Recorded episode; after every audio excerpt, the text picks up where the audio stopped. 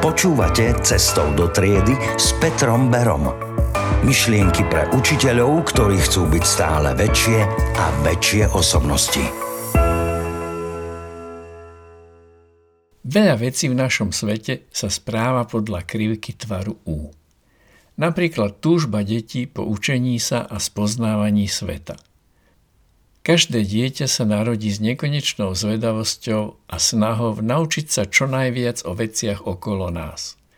V prvých šiestich rokoch priam núti celé okolie odpovedať na jeho nekonečné otázky. Ešte stále celkom dobré je to so záujmom detí na prvom stupni a ich túžba po učení sa len pomaly, pomaly klesá. Situácia sa výrazne mení na druhom stupni – Krivka záujmu sa veľmi rýchlo dostáva na svoje dno a až o niekoľko rokov, keď si dieťa v tých lepších prípadoch naozaj samé vyberie strednú či vysokú školu, tak krivka učenia sa znovu pomaly dvíha dohora, aby dokončila písmeno U. Je zaujímavé, že kým má dieťa záujem, tak sa mu venujú rodičia či najbližšie okolie – keď však krivka záujmu klesá ku dnu, s radosťou odovzdávajú dieťa škole. Tu ho máte, naučte ho. A od učiteľov očakávajú zázraky. Tí samozrejme vymýšľajú možné aj nemožné, aby deti presvedčili, že pre život sa musia učiť. Myslím, že to je chyba. Dovoľme deťom, aby sa neučili, ak to nechcú. V mojej utopickej škole by sa dieťa mohlo rozhodnúť, že nebude strácať čas s tými vecami, ktoré nebude nikdy na nič potrebovať a radšej bude robiť niečo užitočné podľa svojho uváženia. Napríklad bude pomáhať v školskej kuchyni. Varenie a pečenie je dnes v móde, tak prečo by si to nevyskúšal? Keď vidím, čo dokáže v kuchyni moja 10-ročná vnúčka, tak vôbec nemám obavy, čo by tam dokázali siedmaci či vosmaci.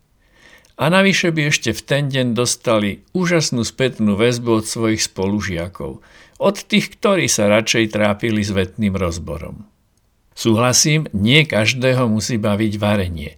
V škole by však bola aj veľká záhrada, v ktorej by deti mohli pestovať kvety, zeleninu, ovocie – a pripravovať ich do školskej jedálne alebo priamo predávať v nejakej tržnici. Ďalej by tam bola veľká dielňa so základným vybavením. Pod odborným vedením by mohli opravovať nábytok, ktorých spolužiaci pri tom vetnom rozbore náhodou poškodili, vyrábať poličky do knižnice, ba priamo vyrábať nové, čo aj minimalistické kusy nábytku. Upratovať školu, pracovať na vrátnici, vymalovať poškodené steny a tak ďalej. Je množstvo jednoduchých prác, ktoré by bez problémov zvládli. K takejto zmene by sa žiak alebo žiačka vždy zaviazal aspoň na jeden mesiac. A po mesiaci by sa opäť rozhodol, či bude pokračovať, alebo prejde na inú činnosť, alebo sa zase pôjde učiť.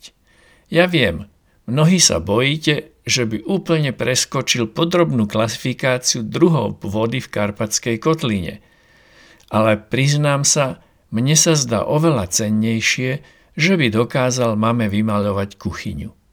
Síce to nazývam utopická škola, ale priznám sa, že to myslím úplne, ale úplne vážne. Dokonca verím, že taká škola už niekde musí byť. A ak nie, tak určite čo nevidieť vznikne. Cestou do triedy s Petrom Berom.